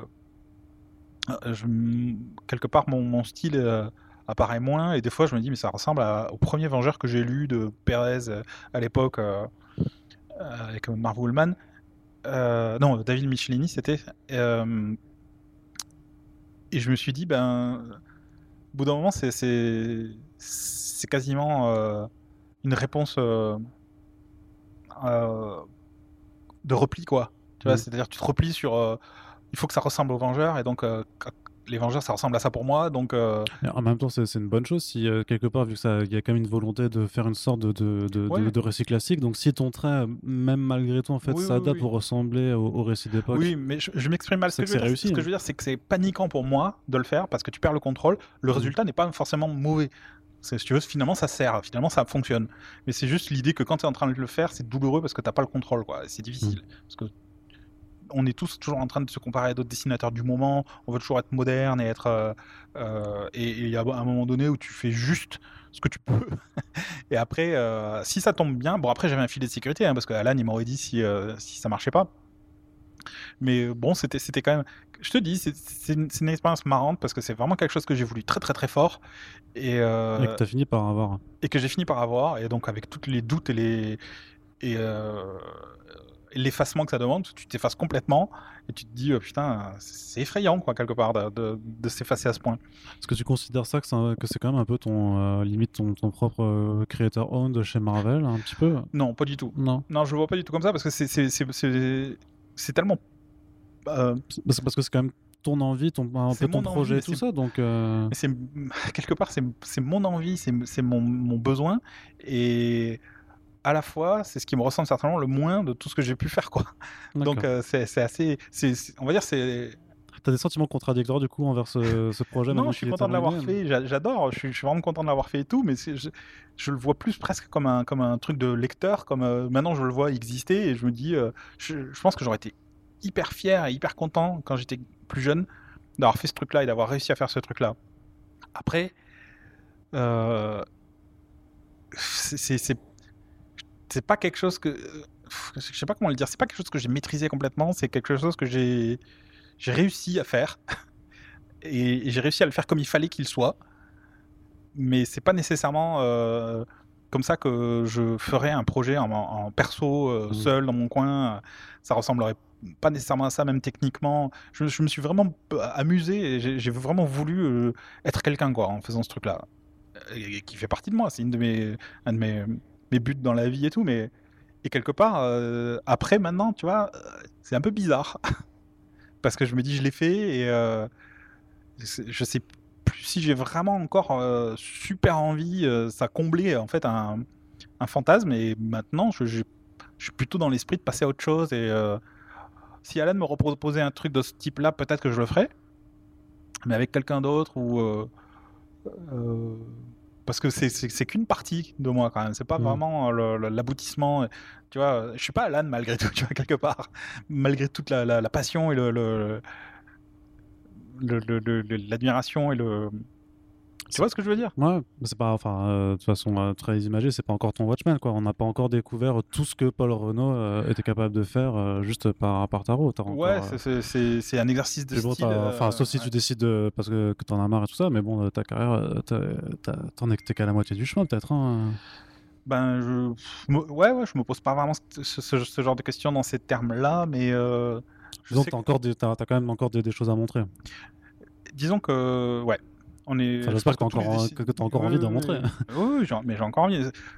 Mais c'est ce que, j'essaie de te dire, c'est qu'il y a, on est toujours mu par deux choses. Le, le- quelque part, euh, euh, se continuer sa voix et s'affiner, se trouver qui en est. Tu vois, c'est c'est en art, mais c'est en tout, tu vois, quelque part. Et ressembler à ses modèles, euh, son éducation, ses parents, et euh, être quelqu'un qui répond à être quelqu'un de bien, en quelque sorte. à- bon. Euh, faire ce truc pour Marvel, c'est- un peu une injonction parentale. C'est un peu dire voilà, je, trouve un job, je fais comme mes parents, j'essaie de le faire bien. Maintenant, j'espère y avoir réussi. Je me suis confronté à la plus grosse difficulté que je pouvais euh, imaginer. Euh, faire des choses avec des injonctions et des, et des, cri- des critères d'autres gens, pas des miens, quelque part. Parce que je sais que c'est ça que j'aurais aimé, c'est ça que j'aime lire, et c'est ça que voilà. Donc je, me suis foutu dans le, dans, dans ce truc-là comme, euh, comme quelqu'un qui va faire une performance sportive et, y arriver et tout ça. Voilà, une fois que tu as franchi euh, la barre que tu voulais, en quelque sorte, euh, je me retrouve dans la position où je me dis bon, et maintenant moi, qu'est-ce que j'ai envie de faire maintenant? Hmm. Comme si c'était pas moi qui voulais faire le truc avant, mais si- finalement, bien sûr que c'était moi qui voulais faire le truc d'avant. C'est juste que maintenant, je me dis, je retourne à ma, à ma, à ma, à ma voix et je me dis euh, comment je peux euh, retravailler mon dessin, le faire évoluer, le faire paraître euh, le mieux possible, le euh, affiner, être euh, dans des techniques qui me qui me, qui me conviennent le mieux pour m'exprimer le mieux, euh, rendre les ambiances que je veux, éprouver du plaisir de dessin euh, le plus pur possible. Euh, ouais, les- le- le- tu vois, le, le- le- le trajet d'un artiste classique, quoi. Ce- toutes les questions que se pose tout le monde. C'était une parenthèse, euh, on va dire, euh, hyper importante pour moi, de, de- de- de vivre le rêve Marvel, de faire tous ces trucs. euh, et je continuerai, je vais en faire d'autres et tout, c'est un, plaisir. Mais j'ai quand même l'impression d'avoir euh, d'avoir vécu le truc quand même. T'as, t'as franchi une étape euh, Ouais, ouais, importante. j'ai vécu le truc que je me disais, je, je voudrais être le dessinateur de- des, des Vengeurs quand, quand j'étais gamin et faire une grande aventure euh, comme le faisait Alan Davis et, voilà quoi. Maintenant, euh, je suis euh, intéressé en, en tant que professionnel pour en faire d'autres et investi par ces trucs-là, mais pas mu par la même, le même désir. euh, tu vois, qui ça me bouffait avant l'envie de faire ça. Quoi. Hmm. Maintenant, voilà, je suis content d'avoir fait et, euh, et, et je suis content d'être retourné au, au tradi depuis. C'est quoi la suite alors? Bah ça, bon, déjà, euh, la suite, c'est difficile à dire parce qu'avec le, le Covid qui a frappé l'industrie euh, assez sévèrement quand même, euh, tout s'est mis au ralenti. Donc il y a plus, plein de projets qui sont, qui sont en, en- en attente maintenant, euh, dont le, celui sur lequel j'étais en train de travailler avant. Euh, Ça fait partie des, de la réduction de 30% de, Bah, dont fait- on a entendu parler un peu. euh, oui, oui et non, dans le sens où euh, le projet de toute façon n'avait pas de deadline, celui sur le- Ouais. lequel je bossais. Donc Bah, forcément, que- quelque part, j'ai envie de dire, euh, je te recoupe, mais Taro non plus. Enfin, quand tu as commencé à, travailler dessus, fallait que juste il y ait assez de numéros en avance pour que vous puissiez Ouais. le sortir mensuel, mais tu pas non plus une deadline. euh, Bah, il m'avait pas trop dit, donc du coup j'étais obligé de travailler avec euh, l'idée qu'il y avait une deadline. Donc D'accord, je, quand même, ouais. je me suis imposé moi-même une deadline euh, sans trop savoir, parce que euh, je me dis à tout moment ils peuvent l'annoncer. Donc il fallait pas sans, que sans, de te temps. euh, Ouais. Ok, d'accord. Et tu sais, ils sont un peu comme ça, ils, ils ont, ils ont tellement peur que les, dess- les dessinateurs euh, disparaissent dans la nature que du coup ils nous disent pas forcément qu'on a plus de temps. Bah, si vous signez un contrat, vous, techniquement, vous pouvez pas disparaître. Pas de hein. contrat. Moi je suis freelance. C'est, euh, tu vois, j'ai un contrat qui détermine que je, dois, je, dois- je, je suis payé Mais- tant pour tel temps pour, pour une page, quoi, c'est tout. Mais même quand tu fais Tarot, t'aurais aurais Non, pu non, décider de, de te barrer. hein. Non, non, il n'y a pas un contrat spécifique à Tarot. Non, non, Ok. je suis- ouais, ouais. Et du coup, non, du coup, c'est ils font de la gestion euh, comme ça, quoi. Ils gèrent les, les énergies en, disant, en te disant pas forcément. euh, Et d'ailleurs, voilà, je l'ai appris. J'étais euh, au Comic Con. ils m'ont dit bon, ça y est, on annonce Tarot, donc ça veut dire qu'il faut que ça se termine à telle date et tout. Je suis là, waouh. Parce que Si tu fais des maths dans ta tête, euh, c'était. Ah mince, il me reste encore 50 planches à dessiner. Ouais, non, mais c'était un peu ça. Il me restait le dernier numéro, plus les couleurs des deux derniers que j'ai fait avec euh, Stéphane Petro. Ouais. Donc c'était euh, c'était du boulot, ouais. Ah, D'ailleurs, tu choisis comment tes coloristes euh, Ben, pour Taro, c'est, ça devait être Laura Martin qui devait les faire. Puis finalement, elle a eu un problème à l'œil, et elle a pas pu euh, à ce moment-là. Et donc, euh, donc j'ai demandé Paul Mounts pour, euh, pour le faire les, parce que j'aimais bien ce qu'il avait fait sur The Ultimates. Et mais bon, il a tout de suite été à la bourre. Enfin, il y avait des problèmes, des gros problèmes sur les deux premiers numéros. Et du coup, Stéphane, avec qui j'avais travaillé sur Black Panther, était dispo. Mhm. Et donc il a repris à partir du numéro 3 et on a travaillé un peu à, à deux mains. Les couleurs, c'est lui qui a fait le plus gros, et puis moi je faisais des retouches derrière euh, pour, euh, pour avoir ce que je voulais. Et les deux, les, les numéros 3 et 4 sont, sont vraiment ce que je voulais. quoi. C'est vraiment Ouais. euh, l'image que j'avais de, du projet. Les deux premiers, bon, sont- ça passe, mais c'est pas, c'est pas du tout ce que je voulais. quoi. En pourcentage, l'importance de la colorisation sur un Ah, dessin. c'est c'est hyper important. Enfin, c'est Mhm. c'est- la couleur, c'est ce que les lecteurs voient en premier hein, quand ils regardent une page. Donc, euh, étant donné que moi, je fais la plupart du temps, je fais mes couleurs. Ouais. Et sauf quand j'ai pas le temps. Du coup, c'est- c'était vraiment génial de pouvoir travailler avec Stéphane parce que lui, il, est- il était vraiment ok pour une collaboration totale. Donc, euh, je pouvais repasser sur ses pages euh, direct et tout. Donc, du coup, c'est- assez fun parce que ça- la collaboration a abouti à un truc qui est ni lui ni moi. Ça fait une entité différente, mais dont on est content tous les deux, quoi. Donc, euh, c'était marrant. D'ailleurs, tu, tu encres tes dessins. Ouais. T'as jamais fait ancrer par quelqu'un d'autre? Non, jamais. Euh, C'est quelque chose qui, qui te ferait peur d'un moment d'a- d'adopter un- vraiment une production, euh, justement, parce que euh, le, le fait est que tu as du mal peut-être à, à tenir un rythme mensuel parce que tu t'occupes de tout. Si tu fais ton Mhm. ancrage et tes couleurs. Et ça, c'est quelque chose que tu, que tu devrais faire, euh, de, de, de juste euh, laisser tes crayonner puis laisser deux autres personnes. euh, Non, je pense pas. Je, je pense pas que je pourrais laisser. bah, En fait, je suis pas un. J'ai besoin de, j'ai besoin de finaliser quand même le, Mm. le- le truc moi-même parce que ça, ça prend forme vraiment au moment de l'ancrage. Euh, J'encre, euh, pas des trucs super finis, j'encre des layouts plus ou moins. Je fais mon, Ouais. je fais mon dessin, mais c'est Ah très ouais, très ouvert. Et après, je finis euh, complètement à, à l'encre moi-même. je filerais ça à un, encreur. Il faudrait que je fasse des dessins complètement finis et du coup, ça serait probablement utilisable. tu pourrais di- directement imprimer d'après les crayonnés, quoi. Ouais. Donc, je vois pas trop trop l'intérêt. Je pourrais le faire, mais plus pour euh, des collaborations. Tu vois, si j'ai envie d'avoir une collaboration avec un mec que j'admire. Et là, c'est pour le jeu d'avoir un, un mec qui vient. Sienkiewicz t'encre. euh, Ouais, voilà, ou Klaus Johnson, ou, ou Kevin Mm. Nolan, ou plein de mecs que j'adore comme ça, ou même Mark Farmer qui ancre Alan Davis. Encore une fois, tu vois les vieux fantasmes. Euh, des mecs comme ça, ça me plairait, mais pour avoir euh, une, une vraie collaboration, pas pour euh, avoir un mec qui finit mon, mon boulot. Quoi. Ouais. Je compte. Donc je disais euh, que What's Next? Et tu me parlais justement du, euh, bah, du Covid. euh, bon, bah, c'est quand même le, le point 2020 qui, qui, qui aura lieu un peu dans, dans tous les, les podcasts cette année, je pense. euh, Ouais. Qu'est-ce que ça a changé pour toi? Qu'est-ce que qu'est-ce que tu ressens par rapport à bah, la situation justement de, de l'industrie du comic book et même peut-être de la BD aussi parce que tout le monde est touché aussi en France, hein, mais Ouais, bah, c'est certain que ça a été, ça a été compliqué pour tout le monde. Bon, les éditeurs, en, en- a fortiori quand tu travailles pour les Américains, parce que euh, étant donné que la crise est très très mal gérée aux États-Unis, Ouais. euh, c'est peu de le dire. euh, du coup, ils sont beaucoup plus impactés. Eux, c'est- une hécatombe là-bas. Donc, du coup, un, un éditeur qui est à New York, à l'épicentre, c'est catastrophique, quoi. Alors, ils sont rapidement mis à télétravailler, à mettre la plupart des éditeurs. Alors, il il restait que les éditeurs en chef, c'est-à-dire euh, chaque, euh, chaque tête de, de- série. Mais tous les assistants ont été mis en congé euh, non payé. Et donc ils ont réduit la production, ils, sont, ils, ont, ils ont maintenu que les séries principales et quelques, quelques trucs comme ça. Moi, ma série, elle n'avait pas de deadline, c'est-à-dire qu'elle était... le projet sur lequel j'étais, techniquement, sur lequel je suis, déjà à la base, euh, on me l'avait filé en disant euh, bon, on te dira quand on le programme, mais vas-y, bosse dessus, quoi. Quand il s'est passé ça, évidemment, Brevort, il m'a appelé en me disant bon, bah, tu te doutes bien que c'est le- un des premiers trucs qu'on va arrêter. Déjà qu'ils arrêtaient des machins en mensuel, celui-là qui était même pas programmé. Donc j'ai très très bien compris, évidemment. Je lui ai dit. euh, t'as pas retravaillé dessus depuis encore? Non. Ok. J'aurais pu, tu vois, euh, ça m'a ça m'a traversé. Non, mais on t'a de pas demandé, mais, ouais, euh, mais on t'a pas demandé euh, de, non, de- non, de non, j'avais juste commencé en plus, hein, j'avais à peine commencé. Mais euh, non, non. Et en plus, tu vois, je suis pas exclusif pour Marvel, donc euh, ils ont un devoir de, de maintenir en activité les mecs qui sont exclusifs, ce qui est normal, enfin Mm. les auteurs qui sont exclusifs, puisque Bah, sinon, eux, ils perdent tous leurs revenus. euh, ouais, ils s'ils peuvent peuvent pas aller en chercher ailleurs. euh, voilà, exactement. Donc je, comprends très- je comprenais très très bien qu'ils aient, euh, qu'ils mettent d'autres dessinateurs au boulot et tout, et que moi je passe, à- je passe après parce que j'ai d'autres- façons de gagner des sous quoi. Donc donc voilà. Euh, depuis, bon, ils m'ont fait faire une cover ou deux, des trucs comme ça, et à chaque fois en me disant on est vraiment désolé, on peut pas relancer le truc. Je leur dis mais il y a aucun problème. Vraiment, j'ai plein de trucs à faire de mon côté, donc euh, je suis pas pressé. Et d'ailleurs, j'espère qu'ils me préviendront à l'avance avant de, de relancer le truc. Et, et puis voilà quoi. Mais c'est difficile pour les libraires parce Mhm. que évidemment ils ont dû fermer, donc euh, c'était euh, c'était très difficile.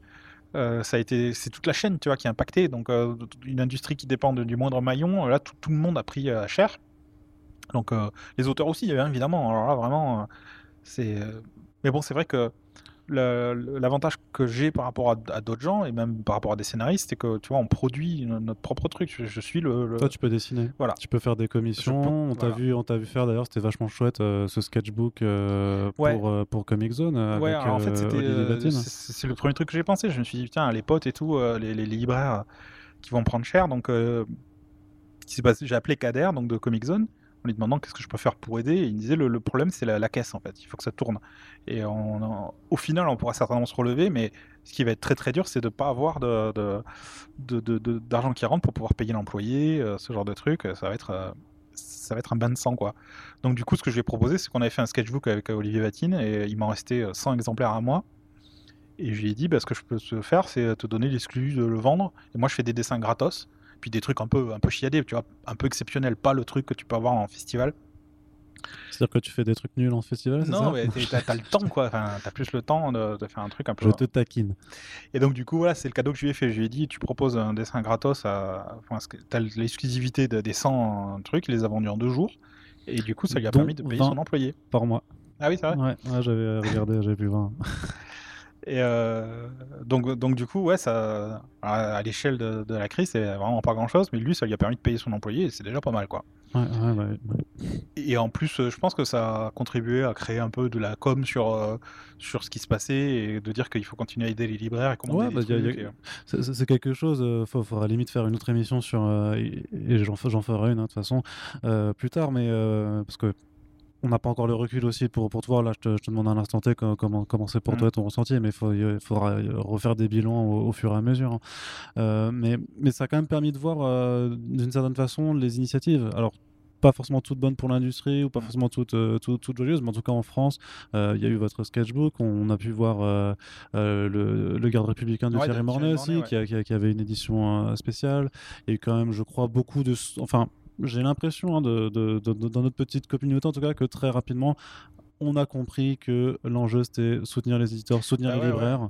Euh, c'est- créer du contenu pour voilà. qu'eux, ils continuent à le faire circuler, quoi. Voilà, pré précommandé au Mm. pire, mais vraiment, euh, voilà, de, de, de dire vraiment quoi, euh, Mm. vous êtes là. Le, je crois que le FCBD, c'est Ouais. bien qu'il ait pu se faire, en tout cas le FCBD France, et, et- et pu se faire. Et enfin, j'espère en tout cas que ça, que ça a contribué. En tout cas, je sais que moi je suis chez, chez un libraire ce jour-là, il m'a dit effectivement que euh, par rapport à, à la reprise, bah, en une journée, euh, il faisait le, le- ça, lui a fait les Ouais. chiffres complets des deux dernières semaines. hein, donc, euh, Ouais, ouais, j'espère que, j'espère que ça va. J'ai des bons retours de, de beaucoup de libraires qui me disent que ça va, que depuis qu'ils ont réouvert, les gens consomment et tout. Et je pense que, je pense que ça n'a pas nécessairement été catastrophique autant qu'on le craignait pour beaucoup de gens en, en France.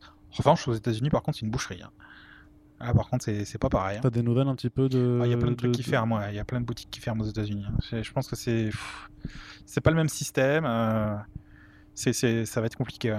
Euh, et d'ailleurs, bon, on a pu voir euh, d'ici qui prenaient des décisions assez drastiques. euh, Ouais, il y aura aussi tout un truc à faire par rapport à Diamond Ah ouais, Comics, puis par que- rapport à... Bon, alors, il y, a y des licenciements qui sont aussi euh, liés à, Ouais, mais je te à la AT&T, tu vois. diffusion. je te Mais- mais de la diffusion, Alors le- là, le- c'est en train de muter à, à vitesse grand V. Euh, je me demande si on n'est pas en train de vivre les derniers jours du ce qu'ils appellent le direct market, tu vois, Euh, que les éditeurs envoient directement des trucs à des libraires.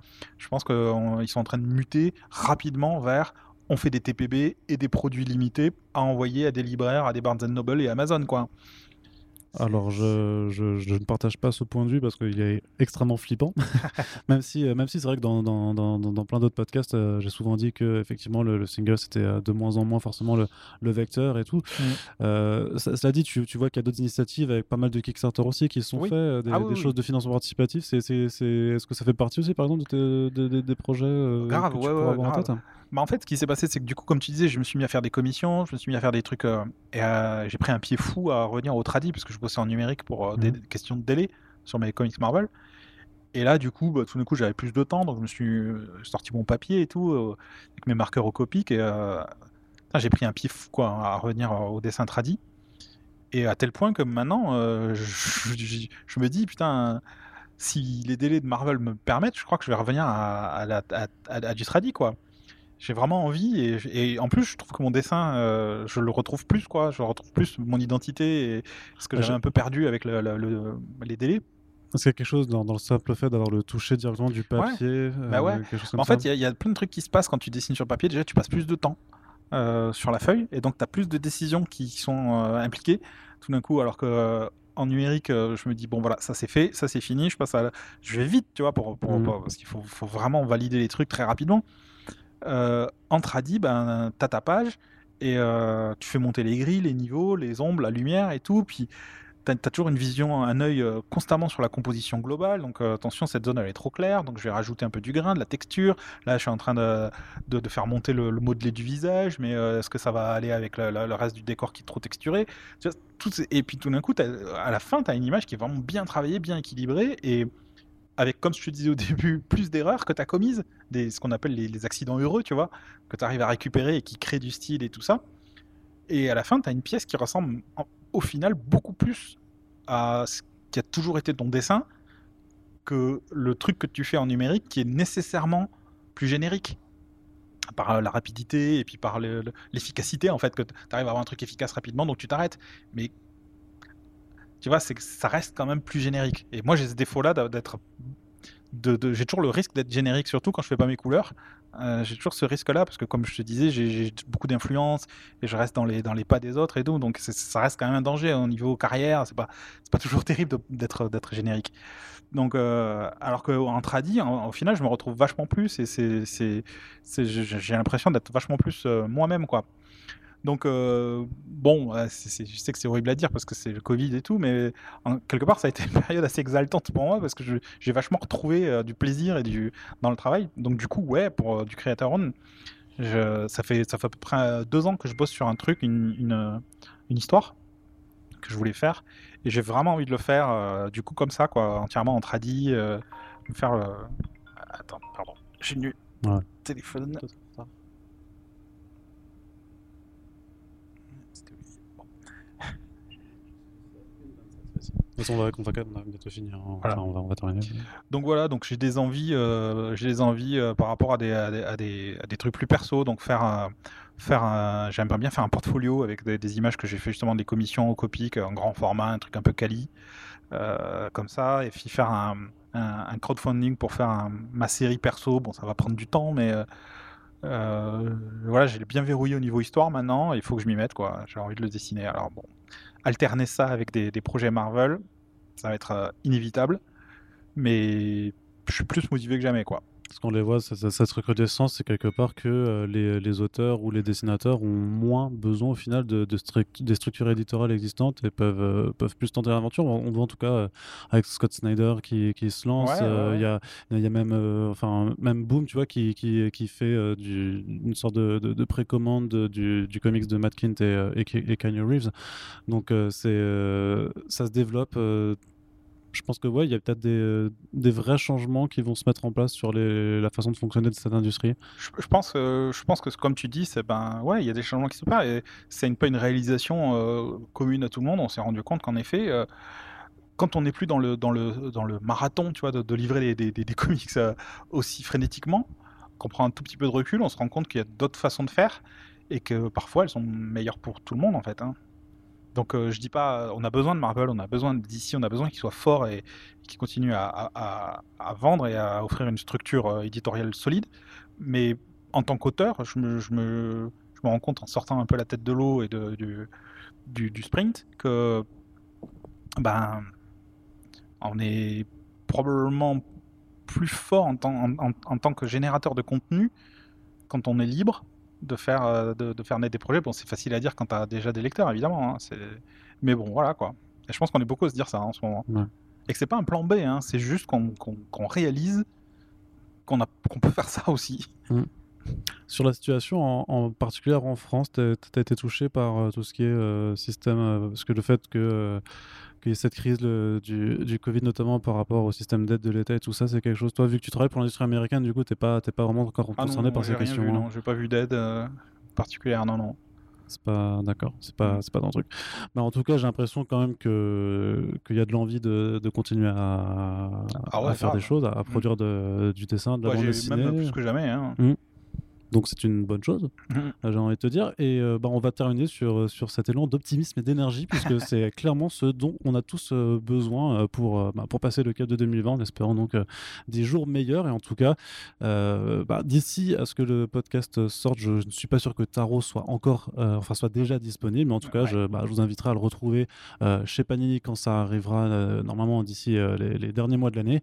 Et sinon, bah, allez, allez acheter la VO quand même, parce que voilà, c'est euh, c'est bien aussi. Vous avez des libraires en France qui font de la VO et qui pourront très certainement euh, vous aider là-dessus. Absolument. Paul Renaud, je te remercie d'avoir été présent et d'avoir accepté cette, invitation pardon, pour, bah, pour ces euh, premiers numéros de euh, First Print. Euh, on te revoit un jour ou l'autre, euh, peut-être. euh, Avec plaisir, pas. ouais. Avec plaisir, tu reviens et on aura peut-être des, ben, de tes nouvelles de façon euh, différente. Euh, je te fais un petit clin d'œil et euh, les auditeurs ne savent pas à quoi je fais allusion, mais ils le sauront euh, très prochainement. En tout cas, euh, merci à toutes et tous de nous avoir écoutés. Euh, bien entendu, les retours seront attendus, les commentaires, n'hésitez pas. Nous sommes sur Twitter, euh, sur Facebook. Et bien entendu, nous avons un Tipeee euh, qui va permettre de faire vivre cette aventure de podcast. On a besoin de votre soutien et vous pouvez écouter les numéros dédiés pour comprendre pourquoi. En tout cas, merci encore et à très bientôt pour le prochain First Print.